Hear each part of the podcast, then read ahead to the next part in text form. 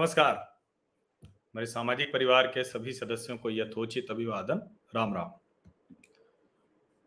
Singhu border पर जो कुछ हो रहा है और उसके बाद जो कुछ हो रहा है, इसको बहुत ध्यान से देखने, समझने की ज़रूरत है और उस पर तीखी प्रतिक्रिया भी देने की ज़रूरत है। क्योंकि इन कसाईयों पापियों की हिम्मत लगातार बढ़ती जा रही है। अब एक सवाल बार बार होता था और ये कहा जाता था कि देखिए, इसको ये कुछ भी कह देते हैं। बार बार आंदोलन की नीयत पर, आंदोलन के तरीके पर सवाल खड़ा किया जाता है। अब एक सवाल तो सबसे पहले पूछा जाना चाहिए कि ये क्या किसी गुरुद्वारे को मुक्त कराने का आंदोलन है? किसी गुरुद्वारे पर कोई कब्जा कर लिया है? किसी ने जो गुरुओं के सम्मान को कोई ठेस पहुंचाई थी, इसलिए आंदोलन चला। कोई सिख धर्म को लेकर, उस पंथ को लेकर कोई किसी तरह की मुश्किल आई थी? पंजाब में या देश के किसी हिस्से में सिखों को लेकर कोई समस्या थी? अगर इनमें से कुछ नहीं था तो ये निहंग क्या कर रहे हैं? अगर इनमें से कुछ नहीं था तो ये धार्मिक बातें वहाँ क्यों हो रही हैं? अगर इनमें से कुछ नहीं था तो ये सिंघू बॉर्डर पर इस तरह से एक दलित को लाकर गुरु ग्रंथ साहिब की बेअदबी के मामले में उसका हाथ काट कर तालिबानी तरीके से क्यों मार दिया गया? अब दूसरा सवाल। ये जो पापी बैठे हुए हैं, जानवर जो काटते हैं, जो बकरे को काटते हैं, जो इस तरह से जो मांसाहार करने वाले लोग हैं उनको जो आपूर्ति करते हैं, उनको हम लोग कसाई कहते हैं, जो मारते। और जो जीते जा, जागते इंसान को मारे, और सिर्फ़ मारे नहीं, उसका हाथ काट कर छोड़ दिया, उसके शरीर में भाले घुसा दिए, उसको रस्सी से बाँध कर घसीटा, और जब उस सब पे भी बात नहीं बनी तो उसको लटका दिया। और उस दौरान उसके ऊपर दबाव डालते रहे, पूछते रहे कि तुम किसी को, पूछते नहीं, दबाव बनाते रहे कि तुम किसी का तो नाम ले दो। लेकिन कहते हैं ना कि मरते वक्त आदमी झूठ नहीं बोलता।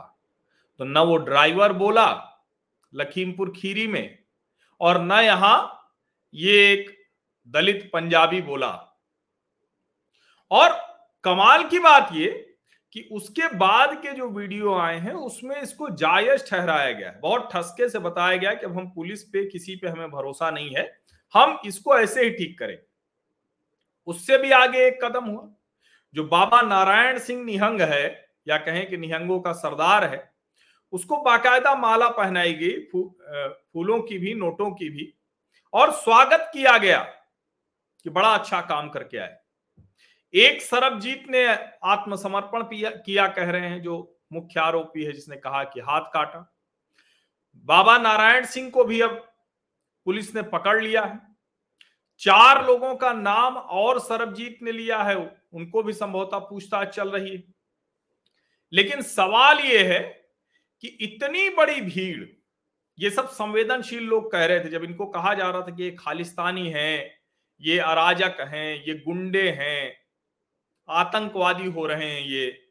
तो उस समय कहा जाता था कि ये तो किसान है, किसानों को ऐसे कैसे कोई बोल सकता? है आप संभव है क्या कि जो किसान होगा, उसके सामने किसी को मारा जाता रहे, उसके सामने किसी का हाथ काट दिया जाए, वो बिलबिलाता रहे और कोई किसान वहाँ न सुने?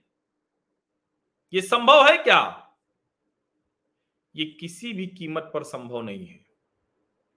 और इसीलिए ये जो सवाल हैं, अब इन पर प्रतिक्रिया देने का तरीका बदल दीजिए।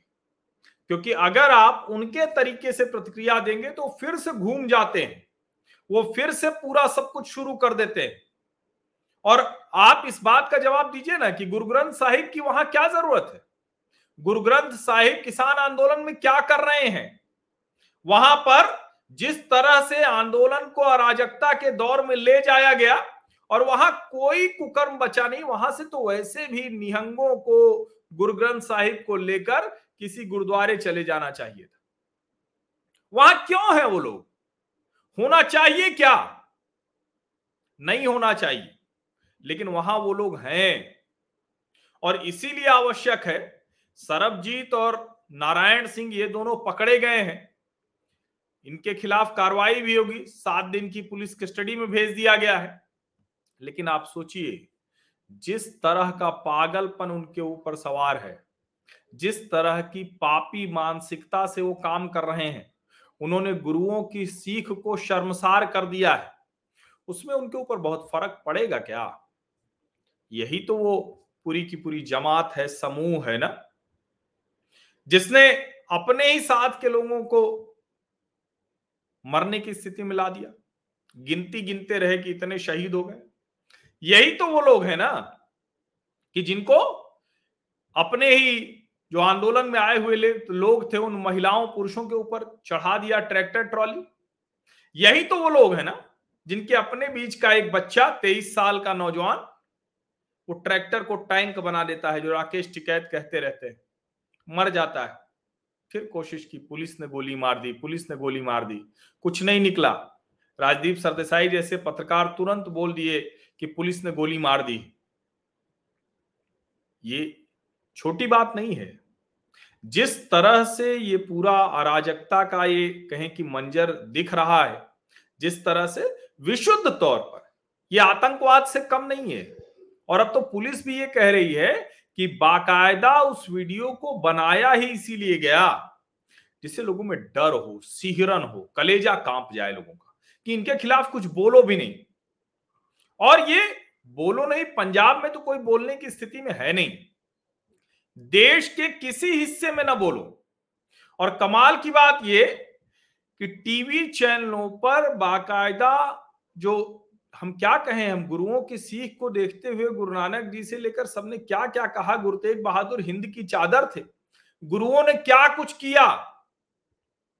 गुरुओं ने बाकायदा भारत की संस्कृति, समाज की रक्षा के लिए क्या क्या? किया और ये सब कुछ बर्बाद करने पर तुले हुए हैं और कह रहे हैं कि हमें आंदोलन जीवी खालिस्तानी कहा जा रहा है, पाकिस्तानी कहा जा रहा है।